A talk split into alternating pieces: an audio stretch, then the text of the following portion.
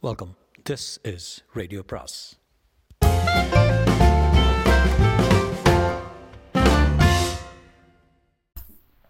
அனைவருக்கும் அன்பு வணக்கம். சுஜாதாவின் விதி பாகம் மூன்று. ஆஃபீஸுக்கு திரும்பிய போது மாலை ஐந்தாகிவிட்டது. பையன் கதவு திறந்து பெருக்கி பேப்பர்களை அடுக்கி ஃப்ளாஸ்கில் காப்பி வாங்கி கொண்டிருந்தான். வைத்திருந்தான். அந்த பெண் பிரசன்னா உட்கார்ந்திருந்தாள். வசந்த் வியர்வை துடைத்து கொண்டு ஏன்னா அதுக்குள்ளே வந்துட்டீங்க. சைனா பஜார் பக்கம் வந்தேன். அண்ணனை பற்றி சில விவரங்கள் சொல்லலாம்னு வந்தேன். எம் ஐ டிஸ்டர்பிங் யூ ஆமாம் அவள் முகம் சுருங்க. அதெல்லாம் என்ன பரவாயில்ல. சொல்ல வேண்டியது சொல்லிடுங்க. உங்களால் ஏதாவது கண்டுபிடிக்க முடிஞ்சுதா? இல்லைங்க. அதை ஏன் கேட்குறீங்க பெரும்பாலும் இன்றைக்கி உங்கள் கேஸ் தான். பஸ் கம்பெனியில் கம்பெனி முதலாளிகிட்ட. ஏதாவது தெரிஞ்சுதா? இல்லை. கணேஷ் உங்கள் அடனை பற்றி என்ன சொல்லணும் உங்களுக்கு? என்றான். அவன் எங்கே வேலை பார்த்தான் அப்பா கிட்ட எப்படி இருந்தான் இதெல்லாம்? அது தேவைன்னா நாங்களே கேட்டுக்கிறோமே. இரு வசந்த் சொல்லுங்கம்மா. வசந்த் கணேஷை முறைக்க எங்கள் அண்ணன் இது வரைக்கும் மூணு வேலை மாறியிருக்கான். எல்லாம் அப்பா வாங்கி கொடுத்தது தான் கிடையாது. வேலையில் இருப்பான். திடீர்னு நாளையிலிருந்து வேலைக்கு போக மாட்டேன். அப்பா அம்மா அப்பாவும் எவ்வளோ முயற்சித்தாரு சில வேளை எங்கிட்டே சொல்லி வருத்தப்பட்டிருக்காரு. ஒரு ஒருவேளை டிப்ரெஷன் ஆகி போய் அப்பாவை தொந்தரவு பண்ணுறோமான்னு வருத்தப்பட்டு திடுதிப்புட்டு பெங்களூருக்கு கிளம்பியிருக்கானோன்னு தோணித்து யோசிச்சு பார்த்தா அப்படி இல்லை. சாதாரணமாக தமாஷாகவே பேசிகிட்டு இருந்தான். அப்பா கிட்ட கூட அப்போ தான் திடீர்னு ஃபோன் கால் வந்தது. இவன் பேசவே இல்லை. சரி வரேன்னா வச்சான் கிளம்புனான். ஃபோன் கால் ட்ரேஸ் பண்ணுறது அவ்வளோ சுலபம் இல்லைங்க. அவள் தன் கைப்பையை எடுத்து அதிலிருந்து ஒரு சின்ன டைரி எடுத்து கொடுத்தாள். இதில் நிறைய டெலிஃபோன் நம்பர்ஸ் இருக்குது அண்ணா எழுதி வச்சுருந்தது. இது வரைக்கும் நானோ அப்பாவோ அவன் பெட்டியை குடஞ்சதே இல்லை. அவன் இறந்ததுக்கப்புறம் அவன் ஷர்ட்டு பேண்ட்டு எல்லாம் வண்டலூர் அனாதை ஆசிரமத்துக்கு அனுப்பிச்சோம் அப்போ இது கிடச்சிது. இதை வச்சுட்டு ஏதாவது ட்ரேஸ் பண்ண முடியுமா பாருங்கள் சரி வைங்க. இன்னும் எத்தனை நாள் ஆகும்? ஒரு ஒன் வீக்கில் சொல்லிடுறாமா அப்போ நான் வரட்டுமா வசந்த்? ஆ போயிட்டு வாங்க. அவள் போனதும் என்னடா அது வசந்தா? இப்படி ஒரு பெண் பிள்ளைய புறக்கணிக்கிறான். ம்? நம்பவே முடியலையே. போங்க பாஸ். ஜமுனா சிங்கை பார்த்ததும் சுஸ்தாயிட்டேன். பொண்ணு இல்லை அது ஆ? அந்தரங்கம். மதன மேடை. போயும் போய் இந்த கிழச்சிங்க தான் ஆட்டானா? வசந்த் நீ எங்கடா போயிருந்த? ஒரு வார்த்தை சொல்லியிருந்த கல்யாணம் பண்ணிக்கிட்டு பர்மனண்ட்டாக பக்கத்துலேயே ஜால்ரா வச்சுக்கிட்டு தாம் த தீம் த தக தக தாம் த தீம் த தாம் த தக. ஏ அநியாயம் நியாயம் இந்த சிங் வந்தது எது? ஜமுனா கல்யாணம் பண்ணிக்கிட்டது?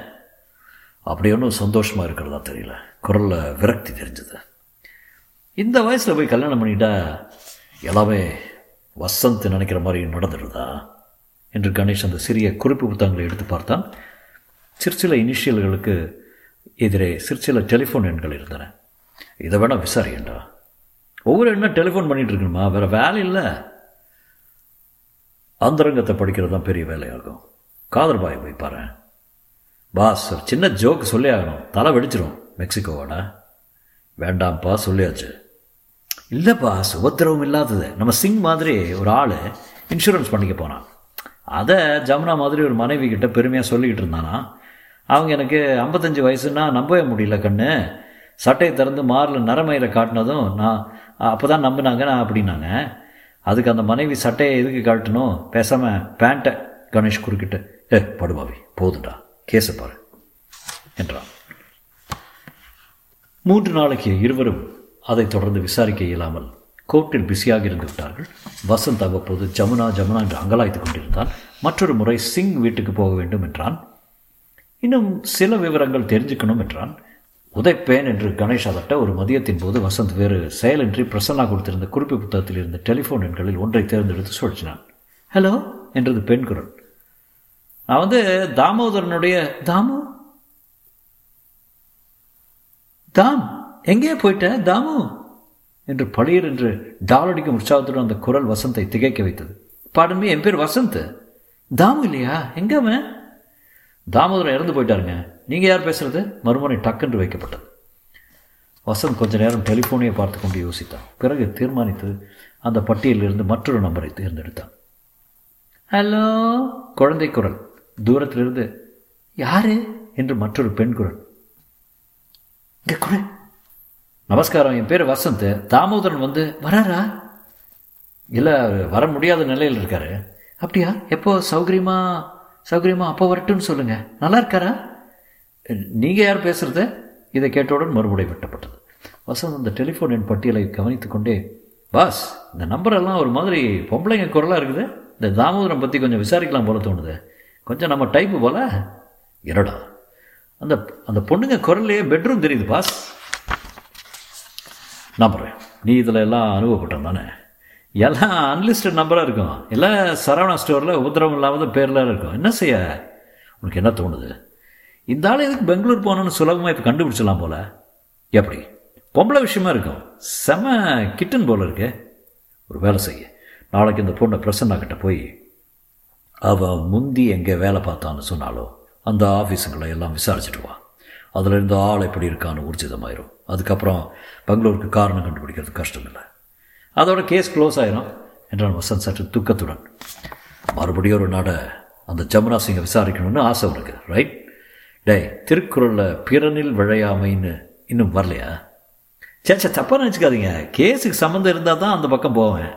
அந்த பொண்ணு உள்ளே வந்ததுமே உன் கண்ணு விரிஞ்சது வரேன் இன்னும் கூட படபடப்பு அடங்கலை. அதுக்கு ஒரே ஒரு பரிகாரம் இதை படிக்கிறது. என்று கணேஷ் ரஸ்ஸலின் அவுட்லைன் ஆஃப் ஃபிலாசபி புத்தகத்தை அவனிடம் காட்டணும் படிச்சாச்சு பாஸ் காதல்ங்கிறதே அன்புங்கிறதே ஒரு விதமான நார்சிசம் அப்படின்னு சொல்லியிருக்காரு. அடப்பாவி அதை இதையும் படிப்பியா நீ என்று வியந்தான் கணேஷ்.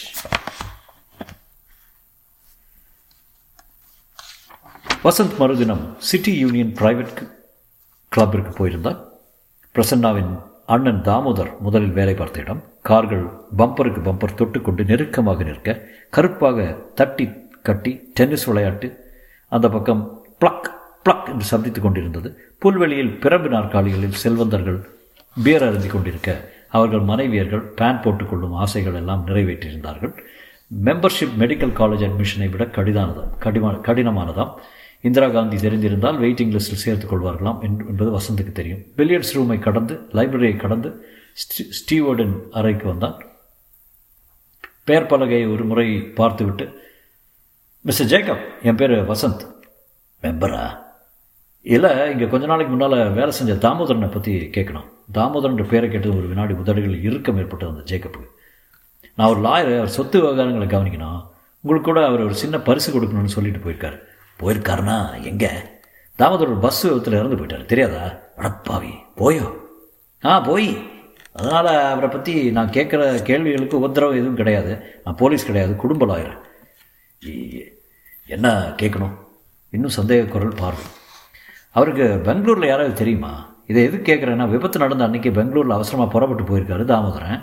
எதுக்காக கண்டுபிடிக்க எதுக்காகன்னு கண்டுபிடிக்க முயற்சி பண்ணிகிட்டு இருக்கேன் அவரை அங்கே அழைத்தது யார் உங்களுக்கு தெரிஞ்சிருக்குமா யாராவது பெங்களூரில் பாட்டி ஜேக்கப் ஒரு நீண்ட பெட்டியை திறந்து அதிலிருந்து மஞ்சள் முயல்கள் போல இருந்த டென்னிஸ் பந்து இரண்டை உருட்டி கொண்டு மிஸ்டர் ஜெயந்த் വസന്ത് ആ സോറി വസന്ത് ഞാൻ കള്ളം പറയുന്നില്ല ഈ ദാമോദരൻ ரொம்ப മോശമായ ആളാകും ബംഗളൂരിൽ മാത്രമല്ല മെഡ്രാസ് കോയമ്പത്തൂർ പോണ്ടി എല്ലായിടത്തിലും അവന് പെൺകുട്ടികളുണ്ട്. ஊருக்கு நான் கண் முன்னாலே பார்த்ததாகும் அப்படியா என்ன பார்த்தீங்க அதெல்லாம் പറയാൻ പറ്റാത്ത വിഷയമാണ്. ரொம்ப മോശം. കുരളി താഴ്ത്തിക്കൊണ്ട് ഒരു പെണ്ണെ പാത്താൽ പോതും ഒരു ഒരു ഒരാഴ്ചക്കുള്ള കയ്യിൽ കയ്യാൽ സൈകை காட்டினான் அப்படியா இன்ட்ரெஸ்டிங் ஆள் ரொம்ப அழகாக இருப்பானா அப்படி இல்லை அவங்ககிட்ட எந்தோ இரு உண்டாயிருந்தான் ഒന്നാം ക്ലാസ് റോഗ് ഇരുന്നാലും പേച്ചിൽ മനോഹരമായ വശീകരം ഓ ഒരു പുഞ്ചിരി ஏதோ ஒன்று தவறாமல் பெண்கள் மறுபடி சாய்கை அடப்பாவி எந்த ஆள் இங்கே என்னவா இருந்தா எனக்கு அசிஸ்டண்டாக இருந்தது வேலையில் ரொம்ப சுத்தம் எந்த வேலை ക്ലബ് വേല தான் പക്ഷേ ரொம்ப ഈ വ്യവഹാരം ജാസ്തിയായി പോയി സ്കാൻഡലായി പോയി സെക്രട്ടറി കടുതാസി കൊടുത്ത് പണിയിൽ നിന്ന് നീക്കി அப்படியா? பெங்களூரில் அவனுக்கு யாராவது தெரிஞ்சிருக்கலாம் வாங்குறீங்க ஓ ஏராளம். குறிப்பாக யாருன்னு உங்களுக்கு தெரியாது? தெரியாது. ரொம்ப தேங்க்ஸ் வரட்டுமா? வசந்த் திரும்பி டென்னிஸ் கோட்டை கடந்து செல்லும்போது ஒரு பெண் மார்க்கருடன் ஆடிக்கொண்டிருந்தாள். வெயிலில் மேனி சிவந்து வெள்ளாடையில் கைக்கு கீழ் உயர்த்து ஓடி ஆடி பந்தடித்தாள். வசந்துக்கு அந்த பெண்ணை பார்த்த ஞாபகமாக இருந்தது. சற்றே அருகில் சென்றபோது ஜமுனா சிங். ஹலோ என்ன ஞாபகம் இருக்குதா? அவள் திரும்பி முகத்தை துடைத்து கொண்டு சாரி உங்களை வசந்த் லாயரு அன்னைக்கு உங்கள் ஹஸ்பண்டை பார்க்க வந்திருந்தேன். Oh, ஓ எஸ் ஞாபகம் வருது. அவள் சிரிப்பு பழுதில்லாமல் இருந்தது. நீங்கள் இந்த கிளப்பில் மெம்பரா இல்லை மிஸ் சிங் ஒரு விஷயம் விசாரிக்க வந்தேன். உங்கள் ஸ்டூவர்ட் கிட்ட. ஜம்னான்னு கூப்பிடுங்க போதும். உங்களுக்கு வேண்டிய தகவல் கிடச்சிதா? அன்னைக்கு சிங்கை எதுக்கு பார்க்க வந்தீங்க? பேஸ் லைனில் சறுக்கி ஒரு பேக் ஹேண்ட் ரிட்டர்ன் பண்ணும்போது அவள் அணிந்திருந்த வெண்ட் ஸ்கர்ட் ஒரு முறை அலை பாய்ந்தது வசந்துக்கு சங்கடமாக இருந்தது. அன்னைக்கு இன்றைக்கும் ஒரே விஷயந்தான் உங்களுக்கு தாமோதரங்கிறவர் தெரியுமா? ஆ தெரியும். செட்டுக்கடையில் துண்டால் முகத்தை துடைத்து கொண்டே அவனை ஏறிட்டு பார்த்தான். அப்படி பார்க்காதீங்க எனக்கு கொஞ்சம் ஹார்ட் வீக்கு அவள் சிரித்தாள். அன்னைக்கே கவனித்தேன் ரொம்ப ஃப்ளாட்டர் பண்ணுறீங்க தாமோதருக்கு என்ன இப்போ? நாளை செத்து போயிட்டார் தெரியுங்களா அவள் முகம் சட்டென்று வெளியிடுது is it oh my God எனக்கு தெரியவே தெரியாது. அன்றைக்கி அவன் பெங்களூருக்கு போனது உங்கள் ஹஸ்பண்டு பஸ் சர்வீஸில் தான். ஆக்சிடெண்ட் ஆச்சுல பெங்களூர் பஸ்ஸு அதில் போயிருக்கான். உங்களுக்கு தாமோதர் எவ்வளோ எவ்வளோ நல்லா தெரியும்? நான் கிளப்பில் பார்த்துருக்கேன் அவ்வளோதான் என்றாள் பெங்களூரில் அவனுக்கு தெரிஞ்ச ஆள் உண்டான்னு விசாரிக்கணும். உங்கள் ஹஸ்பண்டு சொல்லலை? இந்த ஆள் செத்து போயிட்டதா? அவர் பிஸ்னஸ் விஷயம் ஒன்றும் என்கிட்ட சொல்ல மாட்டார். நானும் கேட்டுக்கிறதில்ல. பஸ் விபத்தில் மாட்டிக்கிச்சுன்னு தெரியும். எத்தனை நஷ்டம்னு சொன்னார் இன்சூரன்ஸ் எத்தனை கொடுப்பாங்கன்னு சொன்னார். ஆர்சி புக்கே என் பேரில் தான் இருந்தால.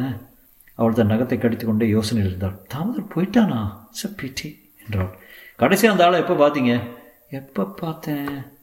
நீங்கள் தாமோதர் ஃப்ரெண்டா இல்லைங்க. அவருடைய தங்க எங்களை விசாரிக்க சொன்னாங்க. பெங்களூருக்கு ஏதோ எதுக்கு போகணுன்னு எதுக்கு போனாரா கண்டுபிடிச்சிங்களா இல்லைங்க. ஆனால் உத்தேசமாக காரணம் தெரிஞ்சு போச்சு.